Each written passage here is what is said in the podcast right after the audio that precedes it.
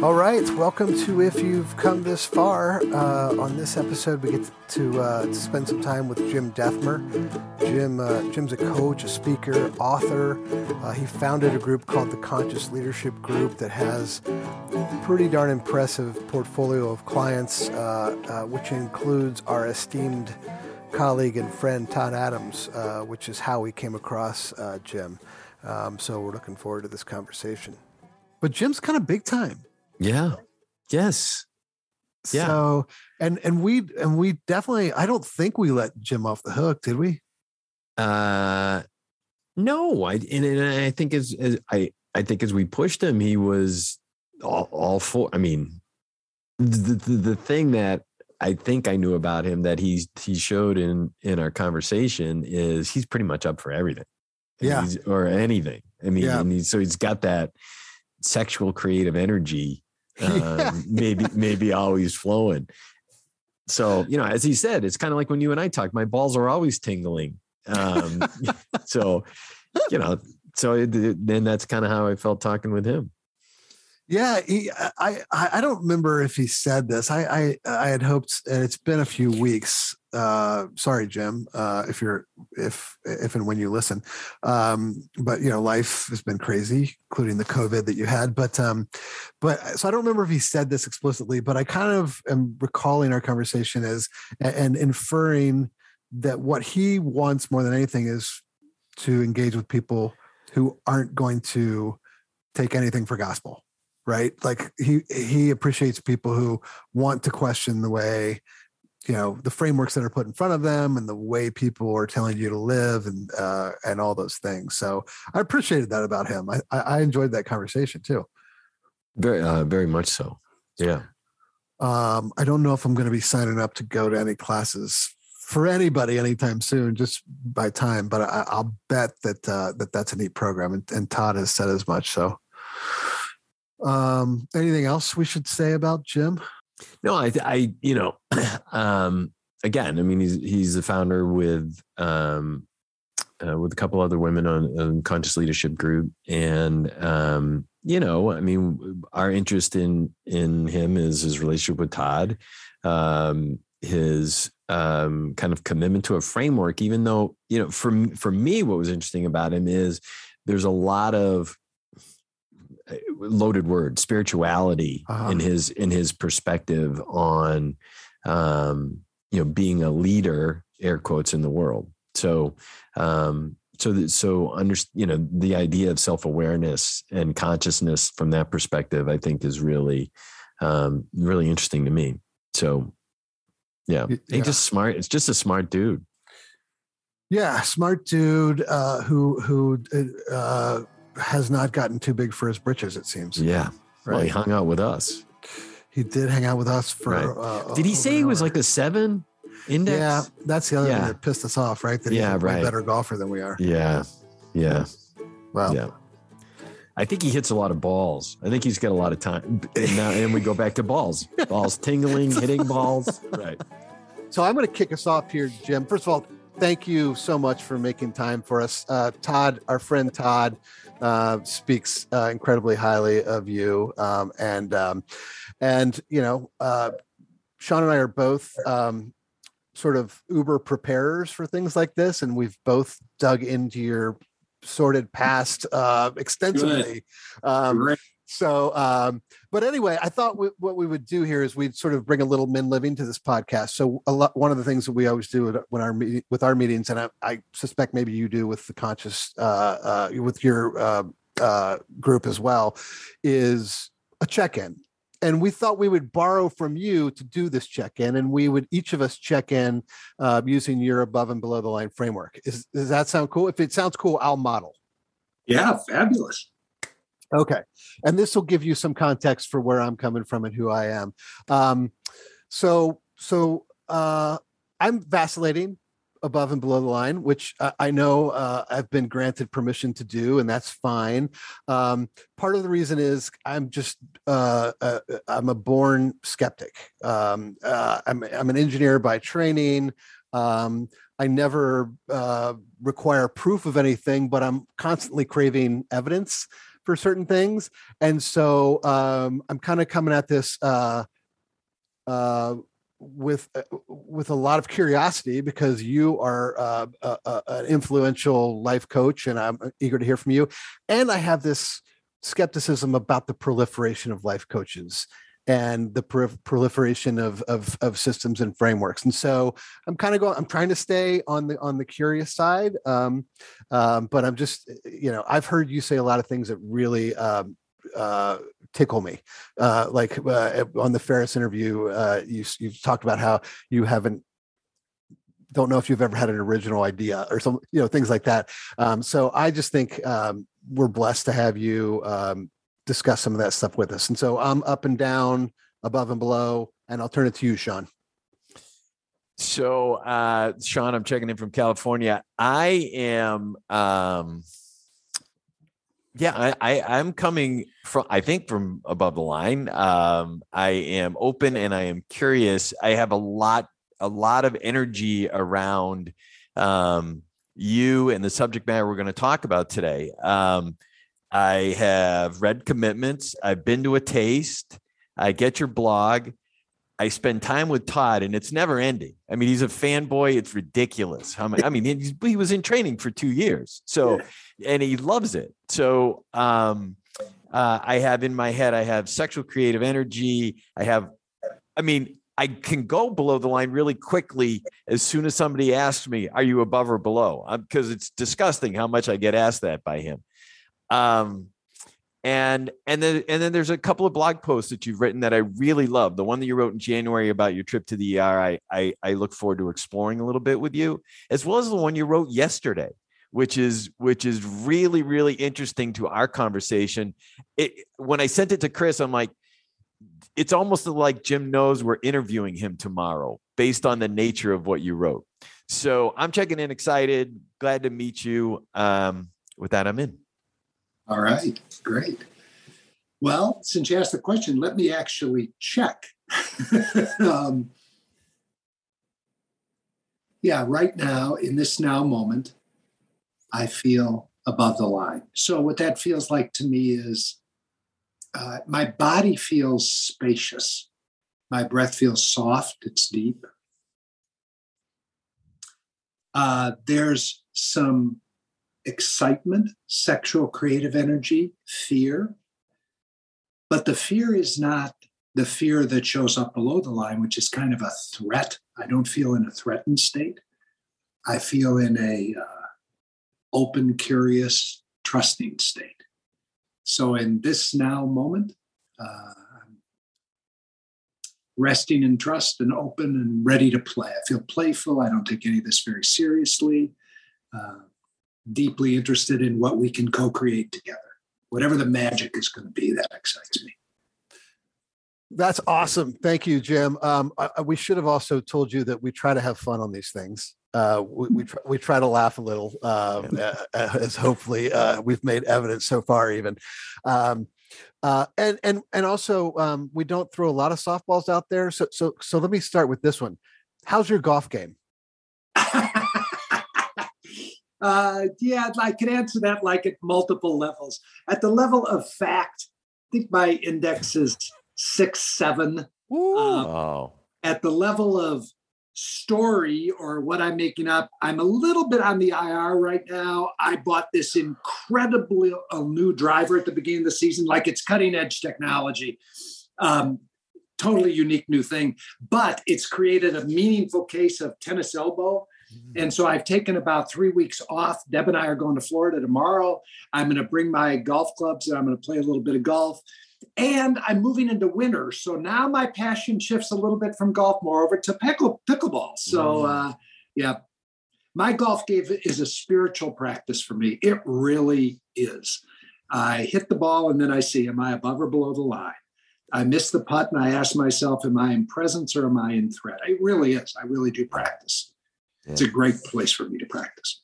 Well, you're you're you're clearly a player. I mean that that that is an index that is is no joke, right? Uh, so um, so let's not go out and play for money anytime soon. But would love to play. That's it- why it- have handicaps. We can play for money.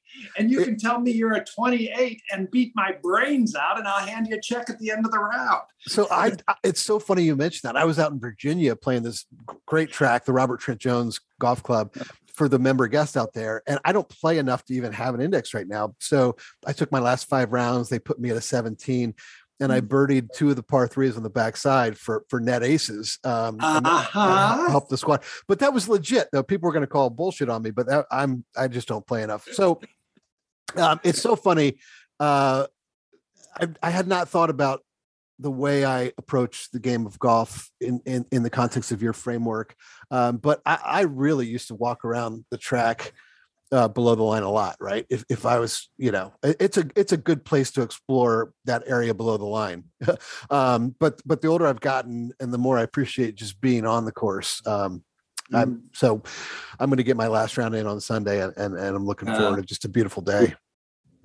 Great. Yeah, my my friend John Kennedy would tell me, you know, talk about doing it, playing golf as a spiritual practice.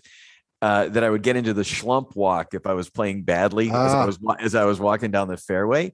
But but so uh, back to spiritual practice for me, it's about letting go. It's like okay, let go of that putt. Let go. I mean, and it's so it's the con. It's not so much my above or below. It's it's just let go. I mean, uh, whether it's a great shot or a bad shot, just let go and go on to the next one. Yeah. Um, it's not always easy to do, as I'm sure all of us know. But Well, you know, I said it kind of jokingly, but I mean it. It's a spiritual practice for me. Yeah. And you think about all the sports. Golf is a sport that spiritual um, people, I don't mean religious, spiritual, write books about. Mhm. Scott Peck Mhm. wrote a book about golf. Deepak Yes. Chopra wrote a book about golf. Gay Hendricks wrote a book about Mm. golf. Of course, Yeah. Murphy, Golf in the Kingdom.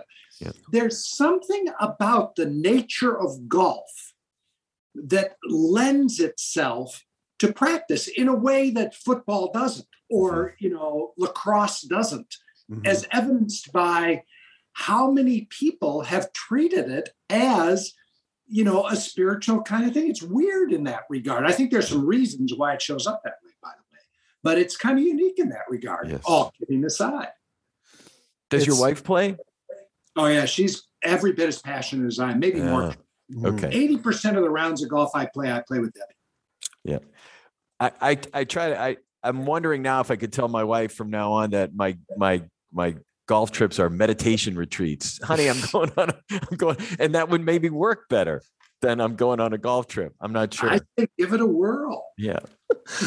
um, it- it's uh, I don't know if you guys have noticed, but um, uh, and maybe this was at the Ryder Cup only, but uh, recently they've had a couple players on the tour wearing heart rate monitors. Um, and I, I know, I, I know, like I think Rory had one on at the Ryder Cup, and so when those guys step up on the first tee, it's really telling about how how much anxiety is going through their their system, or uh, or how important the situation is to them um, when you see their heart rate go within a you know 20 seconds from 115 to 140 uh, I, I, god only knows what mine would be but um, it's it's getting better i also think that there's a lot of there's a lot of sort of pragmatic uh, lessons to be learned from golf. Maybe not pragmatic. Maybe that's the wrong adjective. Um, but but but one of those things is, and Jim, you'll appreciate this because you're a real golfer. But uh, or I hope you will. But like I mentioned earlier, my um, consternation with with the, the all the all the self help books and podcasts and frameworks and systems and all that other stuff. Um, and and when i when i think about that in the context of a golf swing i think if you're trying to help someone get better you don't give them 40 different swing thoughts because things are just going to crumble and implode um, and i've heard you say something to this effect before about trying to keep the, i don't remember where it was but keeping things simple and coming up with simple frameworks but do you have you thought about that or do you have thoughts on how anyone can be a life coach these days or Well, okay. All right, great. So we're segueing to life coaching vis-a-vis golf. I like that. Um, well, first of all, anyone can be a life coach. Anyone can't be a psychotherapist and call themselves a psychotherapist. All you have to do to be a life coach is call yourself a life coach. Mm-hmm. and in the last, let's say, 20 years, there's been an explosion of life co- coaches for a number of reasons. Part of it has to do with um, the nature of insurance companies and what they will and will not pay for therapy because they have really tightened the screws on therapy and it's my judgment become kind of onerous to be a therapist. A lot of therapists are saying uh, i'm going to dump insurance companies. I'm going to go cash on the barrelhead. And therefore i'm going to call myself something different. So there's been that whole group coming in. But the larger group have been people who had a life coach. They hired a life coach and they experienced a meaningful shift in their life. And then they said, huh, I want to be a life coach. Mm-hmm. So there's no, uh, the, the price of entry in is almost zero. And of course, that creates a world where there's a great variability in terms of the quality of the experience of what kind of a life coach you're hiring. And we do need to distinguish between executive coaching, leadership coaching, career coaching. Mm-hmm. Those are three different things. Life coaching, and in life coaching, am I focused on some aspect of life, midlife transition, you know, parenting, something like that? So if you're asking me, can anybody, it, it actually, it takes more to be a golf instructor mm-hmm. than it does to be a life coach. Mm-hmm. If you're going to be a certified golf instructor, you have to go to something that the PGA puts on or something. I guess you could open up a, you know, like uh, uh, was that great show with Kevin Costner where he ran that uh, tin cup? Tin cup. Oh, tin know, cup. You you could mow a piece of grass in a field, throw a flag out there, and say, "I'm a golf instructor." That's about the way that life coaching Right, right. I, th- I actually think to be a PGA teaching pro now, you, I think, or you, have always had to pass, pass a playing test, right? You have to score. Exactly. You've got to at least be able, which is, you know, that's interesting because there are, a, my judgment, my opinion, mm-hmm. there are a lot of life coaches who fail the first fundamental test, which is they're not living what they're talking about. Right. Or, right. and that isn't necessarily like a critical judgment, they just don't have enough reps to know whether yes. what they're talking about is yeah. really sustainable in their own life. Yeah. You know, in fairness, what everything that I talk about, I do practice, and Debbie and I practice. And, you know, we say it's kitchen tested. I mean, this shit either works or it doesn't work. Mm-hmm. Uh, and everything I talk about, I talk about because it works for me. That that'd be question number one. Question number two do I have enough transfers of this to other human beings who could all line up and say, that really works? Mm-hmm. Well, and I actually, you need more than first generation. I think you need second and third generation. Not only, we all know Todd, it's not only does did it work for Jim, does it work for Todd? Does it work for people Todd is bringing it to? And does it work for those people? Then you're coming up with something that might have some viability to it when we talk about systems. And I'm mm-hmm. with you. I actually, uh, you know, would love to blow up almost all systems, including my own. But if you're going to look at a system, you ought to at least say, is it alive in this person's life? And is it down several generations still working? Yeah.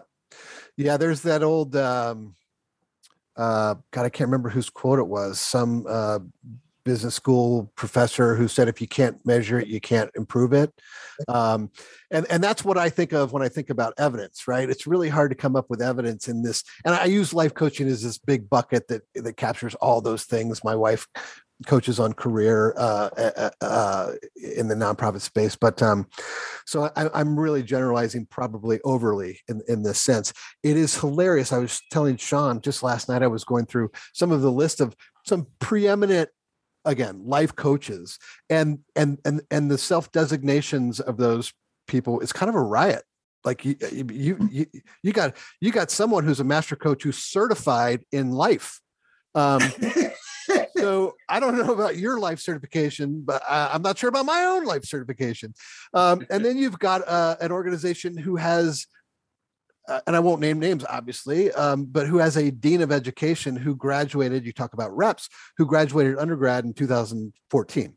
You're like, oh, it's, it's that's not enough time to put those reps in and to try, you know, try this kitchen test this stuff on your own, let alone that third generation. So, um, so it's good to hear you you talk about that, and I appreciate you putting it in the context of some of the economics that have driven this, which I had not considered before. Well, it's really true. The other thing is the economics of, well, first of all, one economic of it is I heard somebody who I think really understands the field well and the real data behind the field say that 95%, now this might not be exactly accurate, but it's directionally true. 95% of all life coaches don't make any money. Mm. Mm. I could see that. That's probably true. Mhm. Now, once you find those people who start making money, one of the things that's interesting, let's let's use a per hour rate, although I, there are many other ways you could do it. You know, the spectrum of what's being charged out there is wild. Yeah. From you know a donation, if you think this is valuable, if you would give me a Right. donation, Mhm. all the way up to you know two, three, five, ten thousand dollars an hour. Mhm. That's wild. Mhm. That's crazy. Um, yeah, it's. I, I mean, part of that ninety five percent is the fact that the denominator has gotten so massive, right? That's exactly right. You know, and and and so and this raises for me another question, Jim, which I would never um, ask you to to stereotype anyone, but but you asked us about the audience for our podcast. Who is the audience uh, for, or who is the prospective market for all of these coaches? Or maybe just you can't answer that, but you could probably answer who is your market. Oh, I can answer that very Yeah. clearly. Yeah. The market for the conscious leadership group is organizational leaders. Now that's so that starts to, and what we mean by that is they're working in an organization, could be a not-for-profit, could be educational. Most of them are working in for-profit businesses. And they're leaders. By that, we simply mean they have direct reports. Now, normally when we go in to work with a leader in an organization, we come in at the top level of an organization. There's a whole set of reasons for that. Somebody who has P&L responsibility, if not the CEO, they need to have meaningful um, authority and responsibility in the organization. Second, we our target audience is organizational leaders who are really um, mavericks. And what I mean by that is we talk about bringing a, a conscious operating system to an organization. The stuff that we talk about is not just the next team building thing. Like I love Lencioni, it's great. Love his stuff, it's great. Ours is not that. It's not. Um, it's a radical shift in how you're playing the game of teamwork or the game of leadership. It's radical because it's going to dramatically affect how you are as a person. So, therefore, we're looking for people who are organizational leaders and kind of pioneers. They're willing to take a big risk to play a totally different game. That dramatically shrinks our um, ultimate Mhm. market. Uh, and then there's other characteristics of what who our target market is. So we're very narrow, very focused in terms of what we do for lots of reasons. We believe that's what we call it's the greatest leverage point. We want to create as much change as possible. We think that if you can impact leaders in organizations right now in our world, you probably can really change the conversation in the world, even more so, certainly, than religion or politics. To some degree, even education. Organizational leaders tend to be the place where change is occurring at so many levels. So that's our target market. So, two questions on that. I mean, going back to your earlier comment about um, working on yourself, one of the things that that that I gleaned from talking to Todd and looking at what you do at CLG is there's a real, real emphasis on your training, and I think it's for your the longest training you have is like an 18 month program, right? I believe. Um, so much of it seems to be on personal growth, and then coming out of out of that training to then share that with others. Is that is that accurate? And then secondly, would you do you fire customers? or do you pat does somebody come to you and say hey i want i want to i want you to come and train me and my people and be like you know you know no you don't fit into our niche so Yeah. couple, Okay. couple So three- clarifications on that Yeah. Three questions embedded there. One is in our longer programs, which could include like what Todd was in, was our coaches certification program. right That's 12 months and very intense in terms Right. of time, and energy. We say that that involves two dimensions. We call it pillar one, which is you becoming a person who's living this stuff. Yeah. Pillar two, how to coach somebody else to live this stuff. Right. The majority of our emphasis is on pillar one. Now, Mhm. at the end of it, Todd knows how to do a one hour coaching session, Todd, in Todd's case, quite masterfully, Mhm. using the coaching model that we use, which is just a model.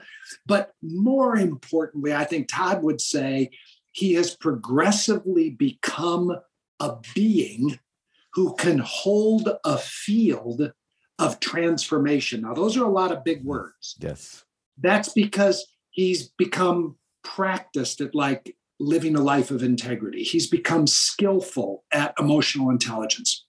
He's taken radical risks to be a candid human being. These are just a few of the things you know mm-hmm. that we've got. Okay, now that's true in our coaches program. That's true when we go into a business. We no longer, you can't call us up and say, Will you come work with our business? And we just say, Great, we'll come. No, here's what we say it's okay. First of all, we need to talk to the leader.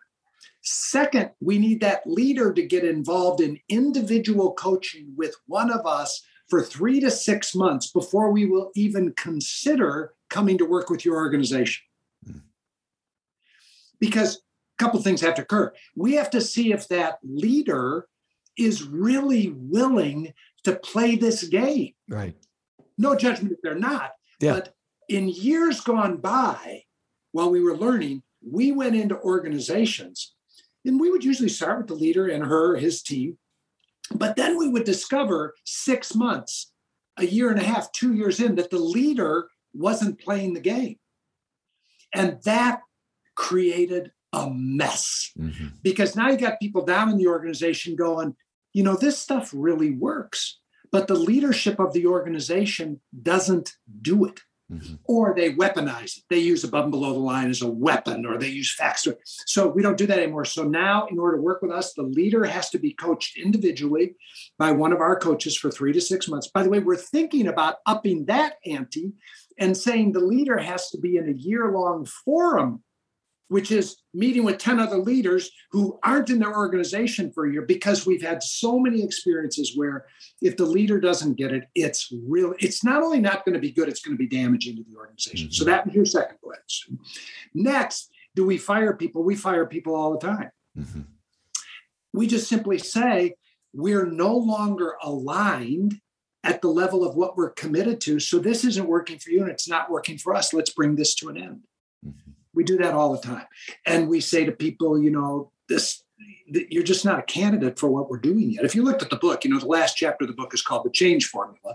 And unless somebody has enough pain or enough vision to create a meaningful shift in their consciousness, we're not for them. We're not the right person for them to hire. Does that make sense? Yes, it does. And and you know when you talk about the book, I mean, I, I read the book. At the end of the book, I had you know the thought that I had is why 15? Why can't we just have and and you go back and say, you know what, just focus on the top three. And and I'll be honest, I'm not going to remember what they are because I read the book a while ago. But but it's that it's just so it gets so complex. Why can't we just focus on one or two things? And I think in in your blog post yesterday, you said, you know, wouldn't it be a better use of time uh, to discover who we really are and who we are not?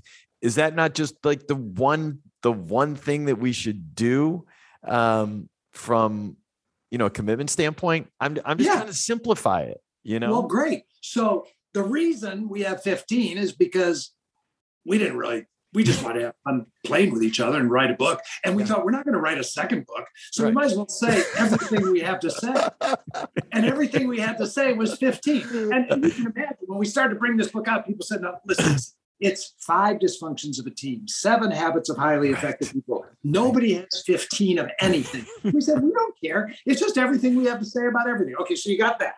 Yeah. I could care less about any of that. So if you ask me, I can get it down to one word, and that would be presence.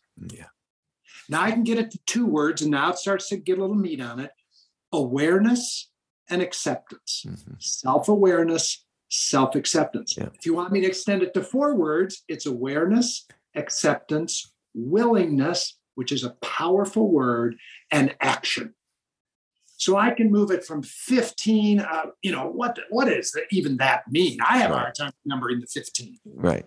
I can boil it down to one word. Yeah. Are you present now? And how do you know? What takes you out of presence? Whether we're doing a podcast, are you present? You can actually check. Yeah.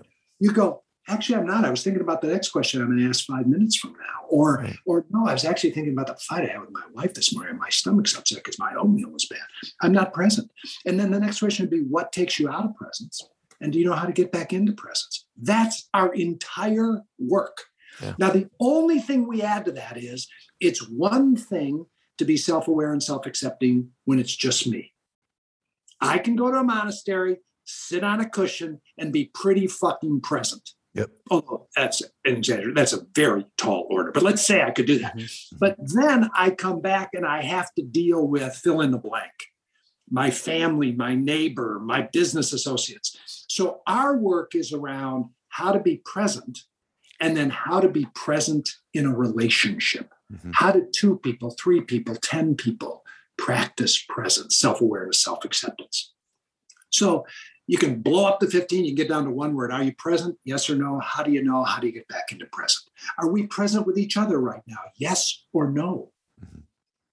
So it can get real simple. And that's why I said, you know, you brought up Chris. I, I do say I've never had an original idea. I can't find an original idea. Now, people bust my chops on that because probably what's true is, like many people, I'm a bit of an alchemist, you know, so I can take something from, you know, Eckhart Tolle, and all of a sudden it's been merged with something from, you know, uh, Hale Dwoskin or David Allen. And now maybe a, I would say this, maybe a new way of saying it comes out.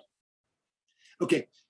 So nothing I've said about what we do is original. There is nothing. Every spiritual tradition Mhm. talks about some form of presence. Mhm. It talks about some form of truth and grace, awareness and acceptance.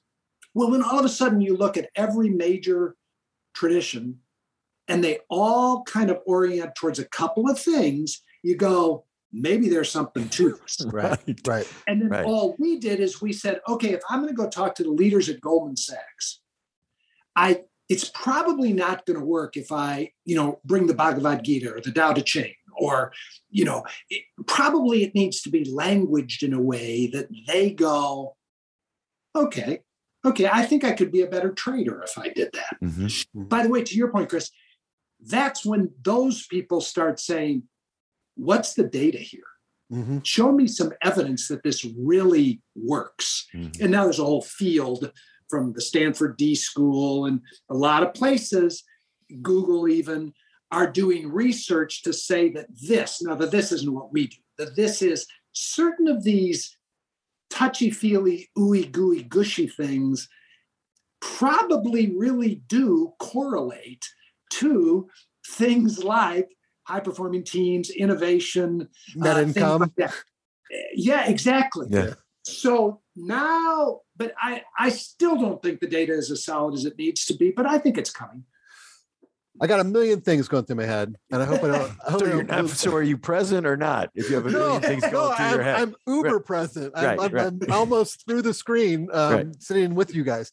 Um, I have to say, um, eh, what really struck me about what you just said, and this this helps me with with all the different frameworks and systems and lists and everything else. But um, the, the notion that um, different audiences might require different language is, is helpful. I mean, for me, um, I, I I've seen too many uh, above and below the line uh, frameworks in different f- fields, and so I, I don't go with that. I uh, my my well, I've displaced that with a, a, mantra that I learned from the great philosopher Ted Lasso, um, who learned it uh, from his life coach Walt Whitman, which is "Be curious, not judgmental," which encapsulates all the same stuff, right? Be curious, Bingo. which uh, be aware, be present, be empathetic, and and not judge. Um, so so that's my next tattoo. I'm putting that on the record on this podcast. Um, but yeah, I, I just liked what you said about you know the guys at Goldman uh, may not listen to Ted Lasso. You know, so Jim, did you just yeah. notice that Chris looked over his shoulder when he said he was going to get another tattoo? No, no, like, no, no. Like Manisha was going to, his wife was going to be behind him. It was weird. It was just kind of weird. Yeah, yeah. It was, yeah. It was Freudian, wasn't it? Yeah. Yeah. Um, okay. So, so, uh, assessing, measuring impact. Can we talk about that for a second, Jim? Um, sure. In, in, my world, I work in a nonprofit where we work on how we prepare teachers, and want and it's difficult to measure the effectiveness of teachers in the first place, let alone teacher preparation and the impact we can have on them. So one of the things we do is like a lot of people do, we we survey people to to the end of the earth, right? And we'll survey uh, uh, residents who are in training. We'll survey graduates of these programs. We'll survey principals who hire them. Um, are you collecting similar data like you talked about google and and and the d school uh, um, but but like how what are you guys doing and i apologize if i may have missed that on your website or in your book no, it's great. Um, the answer is yes. I would say, well, what's true, what's factually true right now is any company that we go into work with, we do a pre engagement survey. And because of the work we're going to be doing with them, we're surveying things like how much blame is in the culture. Um, mm-hmm. Is there a lot of egoic fixation on needing to prove you're right versus being curious? To your point, Chris, mm-hmm. how are feelings handled in this culture? What's the level of candor in this culture? How much gossip is in this culture? How does this culture deal with agreements? And how does this culture deal with appreciation? We usually just start with those. So we do a pre engagement survey, and then we do a mid or post engagement survey to see if we meaningfully move the needle.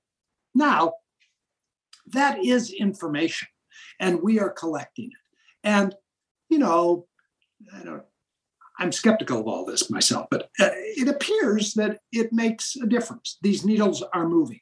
Now, to your point, does that change net income? Well, I guess you could say, well, what was your net income before we started? And what's your net income 18 months later? But how in the world are you going to correlate that to the fact there's less gossip? You know by the way in the 18 months covid hit. You know so if you're like my friend Marc Malnati you know who knows Malnati's pizza in chicago their business exploded during covid. Right. Mm-hmm. not the restaurants their uh, frozen stuff that they deliver all over the country because everybody's staying home saying, I want pizza. Mm-hmm. Yeah. Whereas the restaurant across the street closed. Well, they could have all been practicing conscious leadership.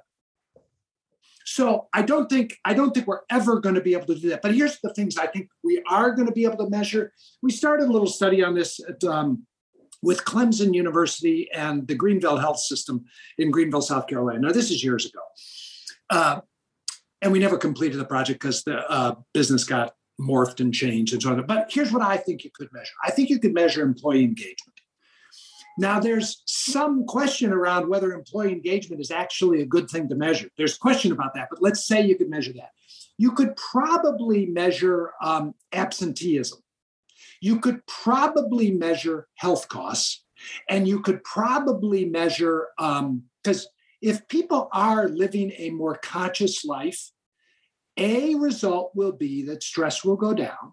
It's not the purpose, but a secondary result will be stress will go down.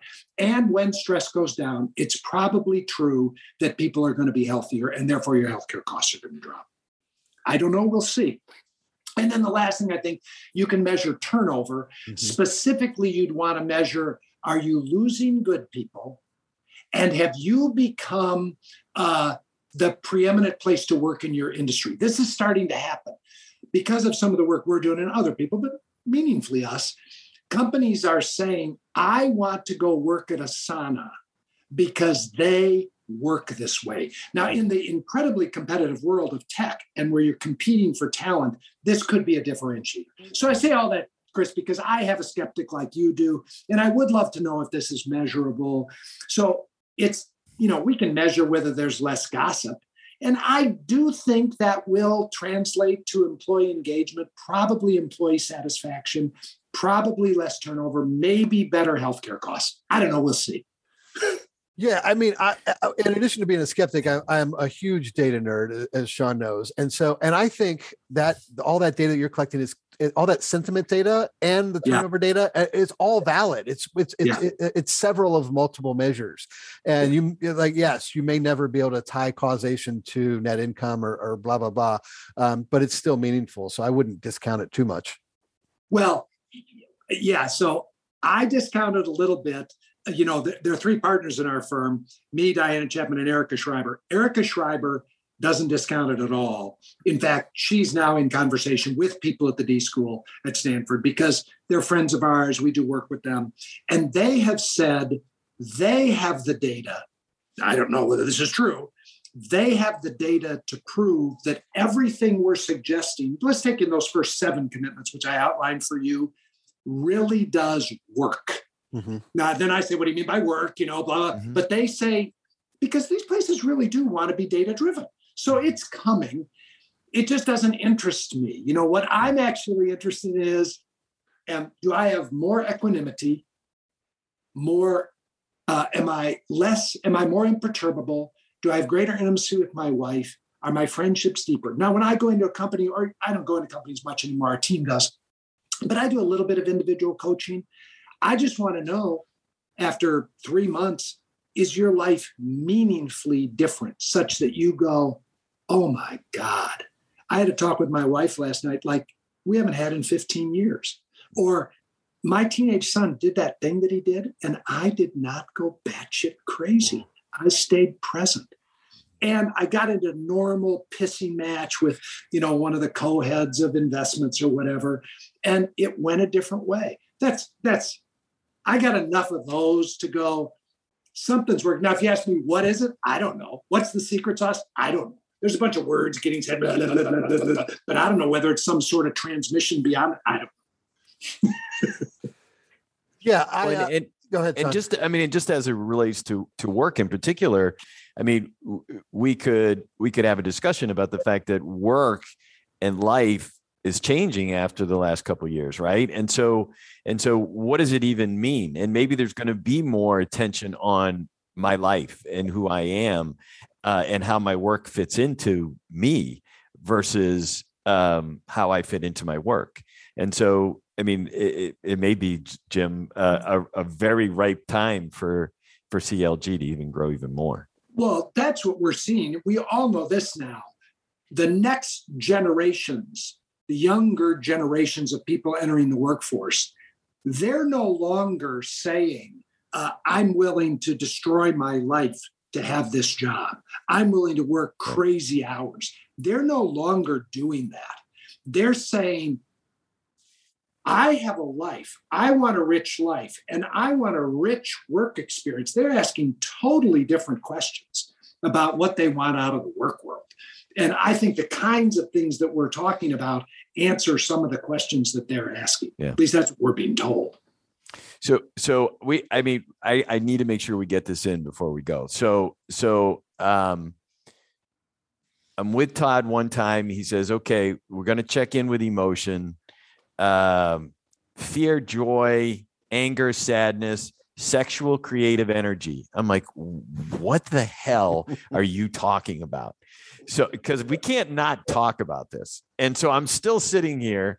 That was probably two years ago, not knowing because there's, and because it's interesting, there's different theories, right, on how many emotions there are, Jim. You know, is it the five? Is it 12? Is it 27? Whatever. You guys have settled on, I think those are the right five. What the hell is sexual creative energy? okay, we have to back up. We have to say, and I want it all the time.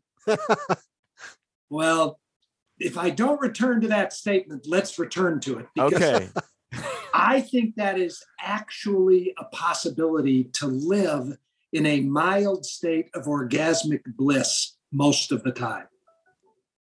Giddy okay, but before we go there, uh, what is an emotion?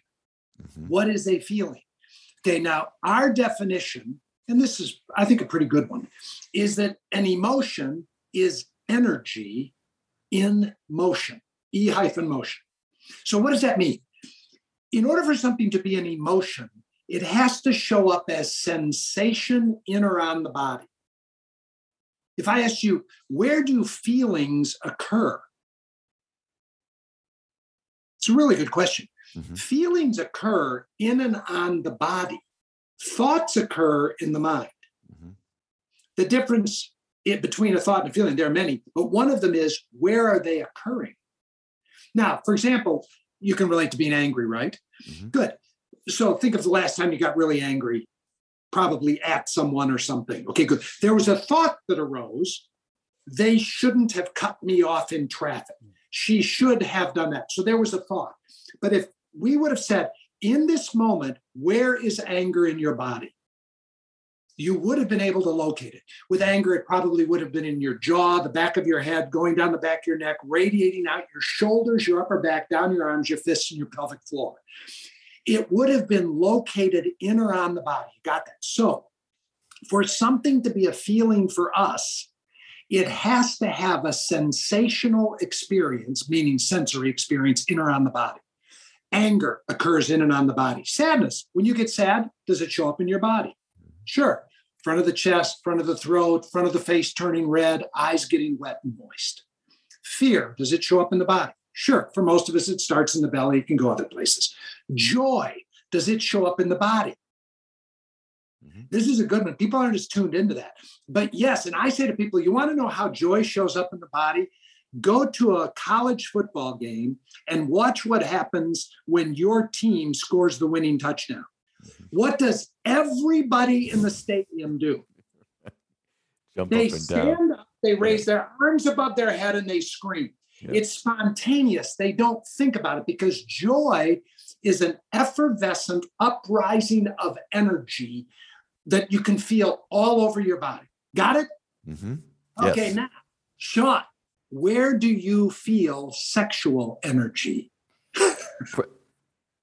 Uh, is that a question for me? Yeah, it's a yeah, question. I would say, uh, well, I would in my in my loins, in my pelvic floor, maybe in my hat, in my chest, because it's the there's uh, there's a anxiousness and excitement about it. So I really throughout my whole body. I mean, okay, I can feel great. it down in my toes, tingling okay, in my Okay, great. But if beautiful. So let's uh, we got a few minutes. Let's deconstruct this. Uh, for most people, when so what is sexual energy? It's just like the other four. It's a set of sensations occurring in and on the body. Mm-hmm. That's all it is. By the, re- the reason we think there's probably five and not 40 feelings or 12 is because what you're really beginning to do is just subdivide core feelings. So anger yeah. could be anger, irritation, frustration, blah, blah, blah, blah. But the physical sensation is all the same. Yep. So we're looking for is there another physical sensation? Okay, now with most people, if they really want to explore this, you say, where do you feel sexual energy in body? Where are you rock solid sure you feel? Well, in most people, it's in their erogenous zones. Right. Right. So when my balls tingle, there's a pretty good chance I'm feeling sexual energy. This isn't rocket science, right? Yes. Good. Okay. Now if you say to me, what is sexual feeling? It is the sensations that occur first in your erogenous zones for most people. Now, Sean, what you said was, well, sometimes I feel it in my chest and I can feel it down in my toes. Okay, now, if I were working with you, we'd, I'd really want to discern, help you discern for you. It's not true of everybody. You'd, it would be your pattern. Mm-hmm. That feeling you're feeling in your chest, is that sexual energy? Is it fear? Mm. Is it joy? Excitement? What is It? and you can discern with just a now, here's where we're going. Long term, what you can develop is the ability to have sexual energy start usually in the erogenous zones, mm-hmm. but then through breathing and movement, you can start to circulate it up your spine, down the front of your body. This is what Tantra's been doing for you know thousands of years. Mm-hmm So now I'm feeling sexual flow all over my body. Now, a couple of things about this it doesn't necessarily have anything to do with sex. Right. It has to do, and this is why we call it sexual creative energy. Think about sexual energy in its rawest form is procreative. At the evolutionary biology level, I have sexual energy, so I will put my parts in somebody else's parts and our will survive. There will be another me. Mm-hmm. That's a creative experience. It also is a connective experience. So, sexual energy is the energy that says something wants to be created. Anger says something needs to be stopped. Fear says something needs to be paid attention to. Sadness says something needs to be grieved. Joy says something needs to be celebrated.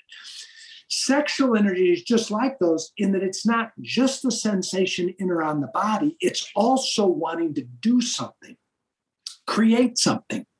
So what you'll discover, like I can look over Chris's shoulder and I see a guitar there. I don't know whether you have a guitar for a prop or whether you actually play guitar or whether you experience sexual creative energy when you play your guitar.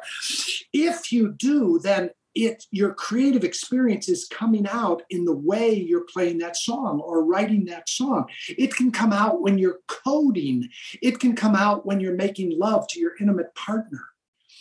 So sexual energy is a set of sensations in and on the body that are designed to bring us into a flow state from which we create and we connect that's now here's the issue that we're because you know we get shit all the time about talking about sexual creative energy.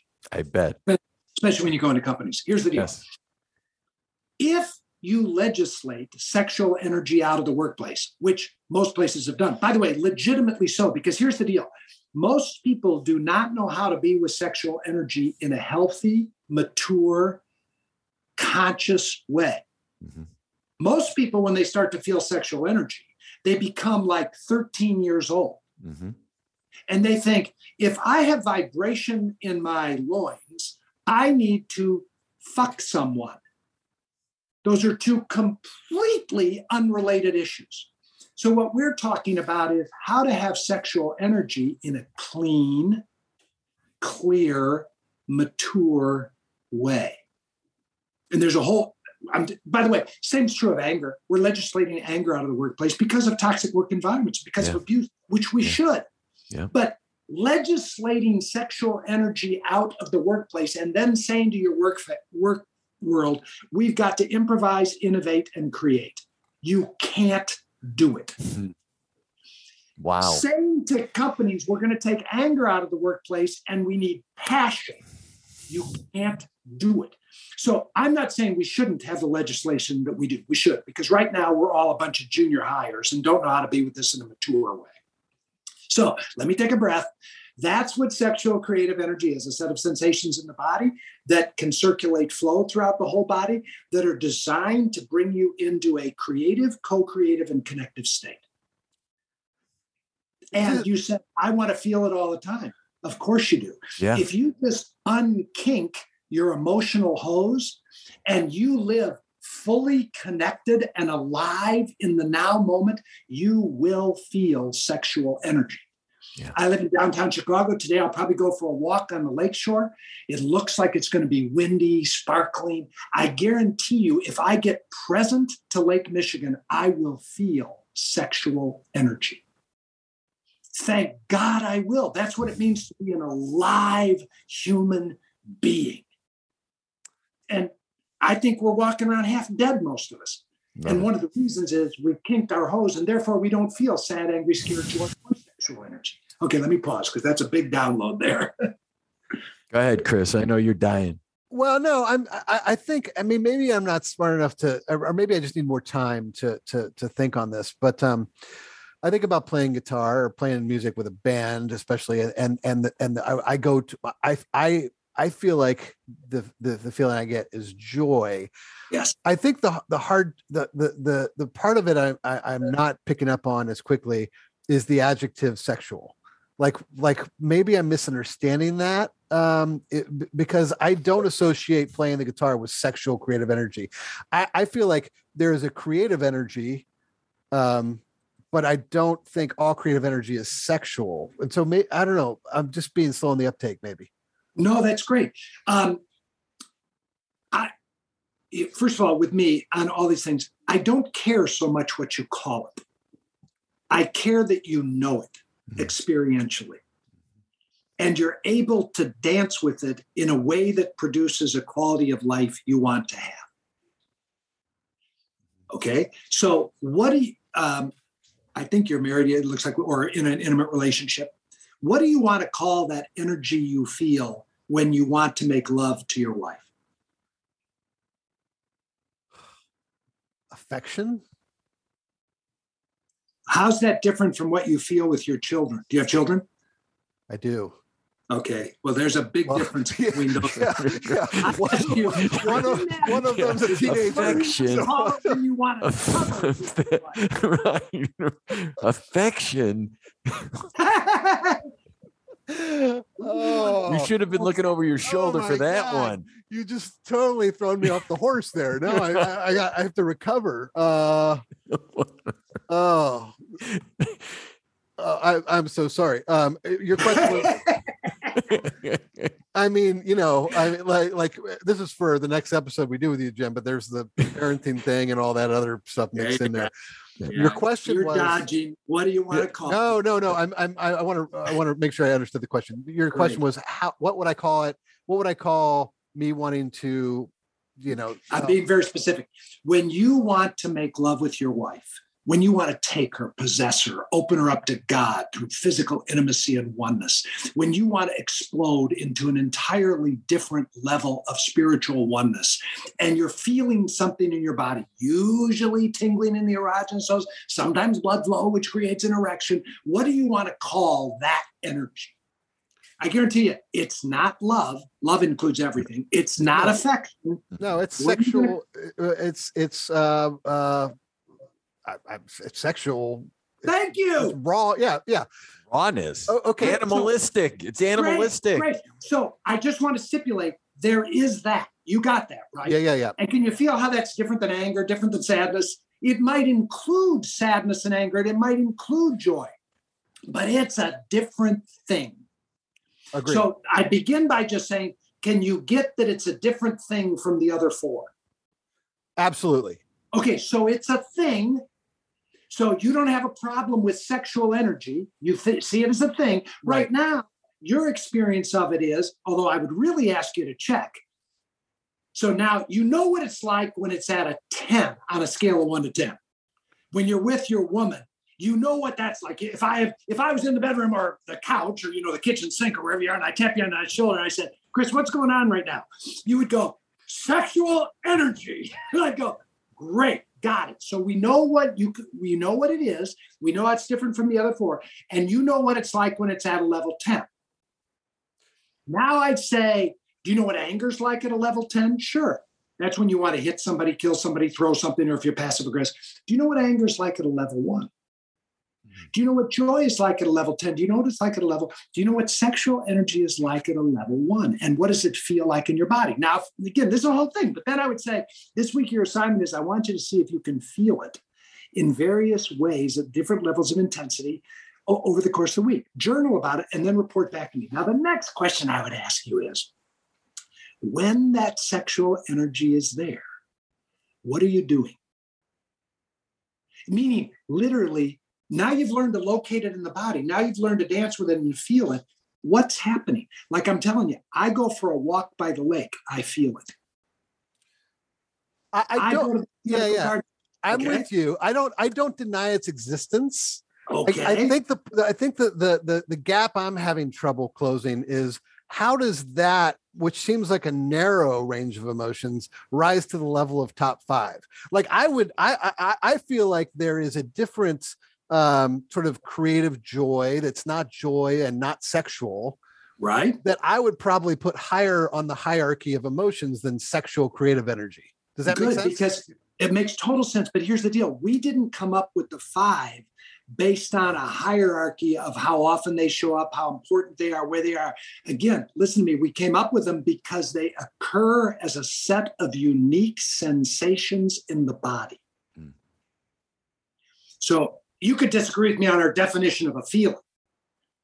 A feeling is a set of sensations that occur with predictable location in or on the body.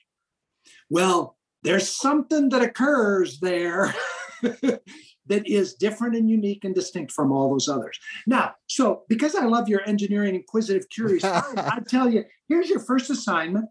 See if you can find another one other than anger, sadness, fear, joy, or sexual vibration. Just see if you can find one.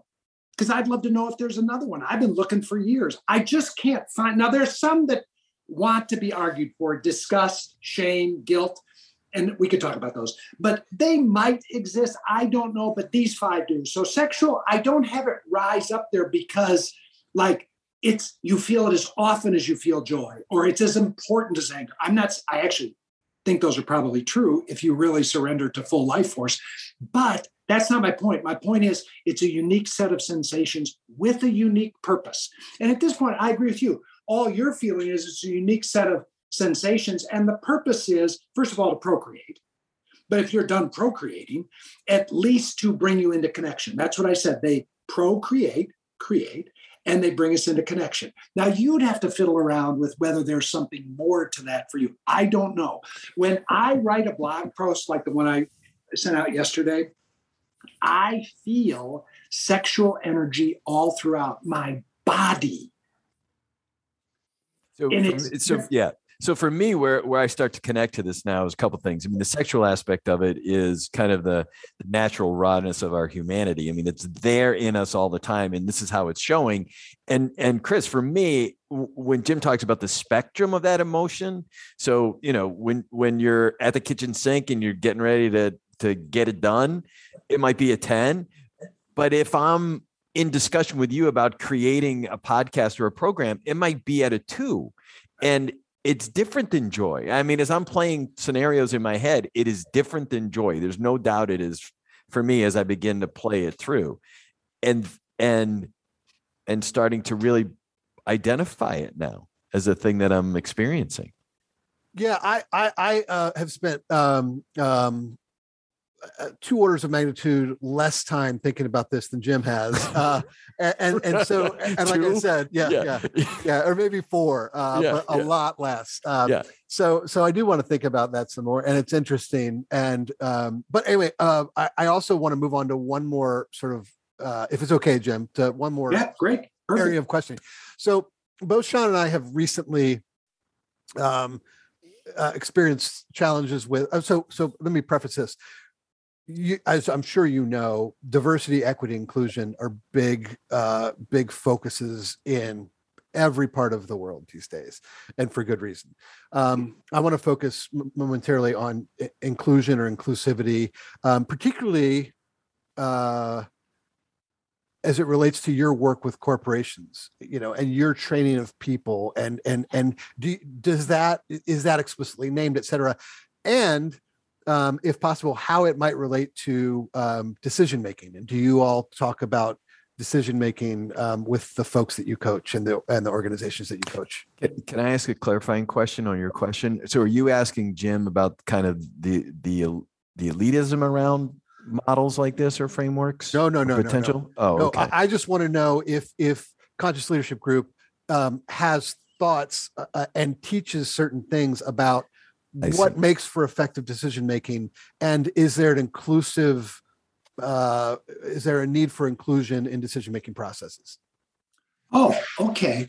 Um, sorry for being uh, so um, ineloquent the first time. Thanks sean. Oh no that's great. So that's much more specific. Um, we do do a whole model on this, a whole uh, module on decision making. It comes with commitment six for us, which is about how to be impeccable with your agreements. Mm. So one of the things we teach is in order to be in integrity, impeccable with your agreements, you have to have clear decision rights. So we teach their seven decision rights leader decides, leader with input, subgroup decides, subgroup with input, majority vote, consensus, and alignment. So we have a whole deal. And great leaders articulate what's the decision to be made and what are the decision rights. That's and then they make clean agreements around it. That doesn't deal with diversity. Um, I think the research here is pretty damn compelling that better decisions get made the more diverse the population is that is included in the decision making. It was it, is it Scott Page from the University of Michigan? I mean, this is now 15 years ago. I think he produced incontrovertible evidence that the more we have diversity in the decision making uh, schema, the better decisions we can make, with some exception. There are some exceptions. You don't want diversity. You don't want to ask, you don't want to crowdsource your uh, heart surgery. There are some cases where you don't want diversity, but those places where you do, which is most of the uh, diversity, is incredibly important. So uh, we stand for that. Now, in clarity, we talk mostly about uh, psychological diversity or diversity of personality type. Mm-hmm. So our favorite tool on that is a tool called the Enneagram. When we go workplaces, everybody uses that assessment. It's a key to what we teach, how we grow, because we think it's the most potent tool out there. So we talk largely about that. We do not talk meaningfully about race, gender, uh, the normal things that need to and are showing up in DE&I. We do not. We do not believe that that's our calling. We do not believe we're qualified. In fact, I would go. I'd go even farther. I would say that uh, I was talking to a good friend the other day who's a D&I trainer. He made a fascinating point. He said, you know, when people say this is a business culture, I'd never heard this before. He said, almost all the time, what that means is white culture. Mm almost, there are some exceptions, but almost always. And he went into dress codes and stuff like that. And it was totally fascinating to me. Um, mm-hmm. I would say this that our work, the way we deliver it, is primarily targeted at white men. Now, should it be broader? Well, we could have a great conversation around that. Mm-hmm. Second, white women who can act like men in organizations mm-hmm. because we still don't understand the value of uh, um, feminine flow in workplaces. So now I don't necessarily like that, but that's kind of the way we show up in the world. And meaningfully in the last year or two, that has cost us work because we say right up front we're not DE&I trainers. Yeah. And now we can refer you to what we think are great DE&I trainers, and you might want to do that, or we would do it with you before we come in. But we're not. That's not what we do. Now, having said all that, again, if you go back to the 15 commitments in our work is a very narrow targeted audience. If you ask me to go back to my one word, presence. Yeah, right. That's what, exactly well, what I was doing. Yeah. Presence can come in the world through all. Indigenous groups have been practicing presence in transformational ways for millennia. If you go back to awareness and acceptance, same thing. It's totally not based on culture, race, gender, or any of that. But if you narrow it all down to our overly simplistic little model called the 15 commitments, all of a sudden that gets, and the way we deliver it, it gets highly white. I, I would make a general statement to say that because I immediately started thinking about you losing business because of whatever your target or your model, and I immediately started thinking about how you started presence, awareness, uh, acceptance, and and I would make a general statement that white men are probably not good at those things. They're horrible. That that that that in fact they're conditioned to be shitty at those things. And so uh, but all of those things are valuable for everyone to continue to appreciate, understand, practice. Um, I just think it leads to a more fulfilling life. But um, so how do you, so, so how do you get those basic elements, Jim, yeah. in in the hands of more people? Well, that's a big part of what we talk about. And getting it in the hands of more people and us doing it are two very different things. Yeah. Yeah. Um, so I want whatever it is that's useful in what we do to be in the hands of anybody it could be useful for. Yeah. Whether or not I, as a 68 year old rich, white, straight man, ought to be teaching it is a serious question in my mind. I don't think I should be the teacher of this stuff to the to many, many peoples in the world. No, I. You're Uh, well, absolutely but right. wait, well, well, no, why? Why? Why? Well, no, no, no. I- no, no, no. Because I, I mean, who better? I mean, just what we went, just what you taught us through sexual creative energy. I mean, who better to teach it? And just because of those, I, those labels, those identities, you're still the best teacher for that, are you? Well, not? yeah, but who did I just teach it to? I get it. I, I two guys. okay. Now well, I'm gonna so- I'm so- gonna come in and I'm gonna teach Yeah. um, let's say decision rights. Again, just that little babble I gave you on decision rights. Underneath that are embedded all kinds of presuppositions around power dynamics. I get So now I'm going to come into a disadvantaged group where there's clear power dynamics and I'm going to teach them that kind of stuff. I don't think so.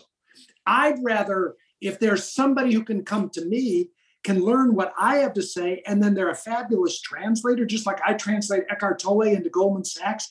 They could translate whatever is useful here into this population. That's what I'm standing for. Now, if somebody says, Would you come teach it? I'm happy to go do it. But at the beginning, I have to throw out all these fucking disclaimers. Yeah. Like, I can only see the world the way I see the world. I am literally, there is not one ism in me. Finally, I get to claim ageism. That's it. The only ism I get is, and by the way, in what I do in the world, which is some form of wisdom, age is actually a benefit. Mhm. So, Mhm. yeah, I'm in the Yeah, midst of this conversation right now with our people all the time because it is a big deal for us to really be in this conversation. Right. Yeah. I was Yeah. gonna. uh, So so so no one would. I don't think anyone who knows anything would ever claim that diversity, equity, or inclusion, and it, like any of them are easy. But I would probably argue that in, inclusivity is probably the easiest. I mean, it's less sticky than would- equity and include uh, and diversity. I was going to let you off the hook. I wasn't even going after diversity and equity decision making. I really wanted to talk about in, inclusion and like what you say about effective decision making Yes. for, for another time. Um, but Yeah. but I appreciate you going down the road. Yeah. the road. Um, we are um, we're running up against our time, and there is a there is a, a bit at the end where we like to do this with all our guests, Jim. Uh, well, and don't like we have to check out too? I mean, if we check well, I in, we gotta guess check we need out. to check out. Um, wh- why don't you kick us off? Well, no, we should do the questions and then check out, Okay. right? All right. Yep. Okay. Uh, Inside the Actor Studio. Remember that show, Jim? Fierce- Yeah. he- These are this is our version of that. Um, pretty easy, off the cuff. Don't think too hard. Here we go. What do you wish you could have told your 10 year old self? Mm. You're home and you can never not be. Next question. Which was the most formative year of your life? Uh, when I was 43. Awesome. The, the running joke on that question, Jim, is that we try to abstain from asking the the, the Are you going to obligatory bring it up every time? I, I I'm gonna cut the question after Jim's done. Like after this episode, it's just it's painful for us because we don't we we uh, anyway. You get it. Painful for Um, you. It's painful for me. Okay. Uh, uh, question number three: What do you hope that people will say about you at your wake? Whatever they say about me will only actually be about them. Hmm. So So you don't never- care. I don't care. And they're not going to say anything about me. They're going to say something that is about them. So they'll say whatever they say. Um, uh, as a placeholder, uh, if we do get the you know the blessed with the opportunity to talk to you again, I, I know Sean and I both wanted to talk to you about um, your preparation for death and your thoughts on mortality. Yeah. So just keep that in mind. And then the final question. By the way, quick aside somebody just turned me on to a new app that I downloaded about two weeks ago. It's called WeCroak. Have you seen this app? Mm. Yes. Mm-mm. God, it's fabulous. Like six or seven times a day, Yeah. it gives you a quote about death. Oh wow. I deleted it. I deleted it because I couldn't stand the notification because I was getting rid of all my notifications. yeah. So I'm like, I'm out. I, so I deleted it. Yeah, let us know. Let us know when you delete it, Jim. Uh, I'll be curious. Um, okay, last question, Jim, and then we'll check out. Um, do you have a mantra in life, or even a mantra these days? A mantra. Uh, the answer is no. Okay, Th- you're the first person to say that. I love that.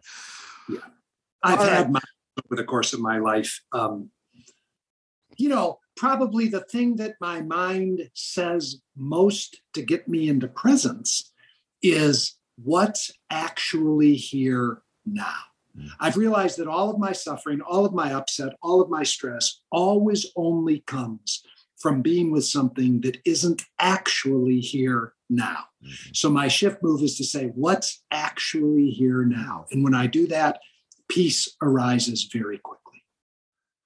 Well, dude, that was a great one. Uh, like I don't know why you didn't. I love that. I'm gonna I'm I'm gonna use that, and I'm gonna use it with my uh, my 13 year old too, who could probably benefit from that big time. Um, all right, I let us off on the check-ins. I'm to lead us on the checkouts. Uh, I'm checking out here also from Chicago, Jim, uh, on this beautiful fall day. And what a great way to start the day. Um, it's really just a, a treat. Um, to to to talk to you. Um, uh, my skepticism is still at a healthy level uh, on on all things. Um, but if you've made any change uh, in my life, it's been to to to bring that skepticism down a little bit, and I appreciate you. So thanks for joining us. And with that, I'm out. So uh, so Sean checking out from uh, Palm Springs. Um, I have um, I'm feeling joy uh, from this conversation, spending this time with with you guys. Um, sadness that it's coming to an end and it's it's uh um and i'm getting tingly thinking about those things in conflict. Um i would say the joy is overriding the sadness um and looking forward to the day ahead. With that i'm out. Hey jim in chicago. First of all chris uh i would encourage you never to get rid of or try to diminish your skepticism I would invite you to always be curious when it has calcified into cynicism. Mm-hmm. Cynicism is a closed heart. Skepticism is part of a curious mind. Mm-hmm. Okay, now, uh, Jim in Chicago, uh, tingling up my back, goosebumps, probably sexual energy and joy. Um, happy, grateful, loved playing with you guys. What a blast. Yeah, loved it. I'm out. All right. Hey, um, uh, I do truly hope that we can we can corral you again. Um, but in the meantime, I think we're all going to be playing golf in the next few days. So hit them straight, make some putts, maybe. Yeah, Thanks. And let them go. Let the let, let, let those OBs go. Let them go. Jim probably doesn't hit an OB. oh, yeah. all right. Take care, guys. Have a great Thanks, day. guys. Take care. Bye bye. This is Chris. Thanks again for joining us on this episode of If You've Come This Far. And this is Sean. Remember to check us out at menliving.org.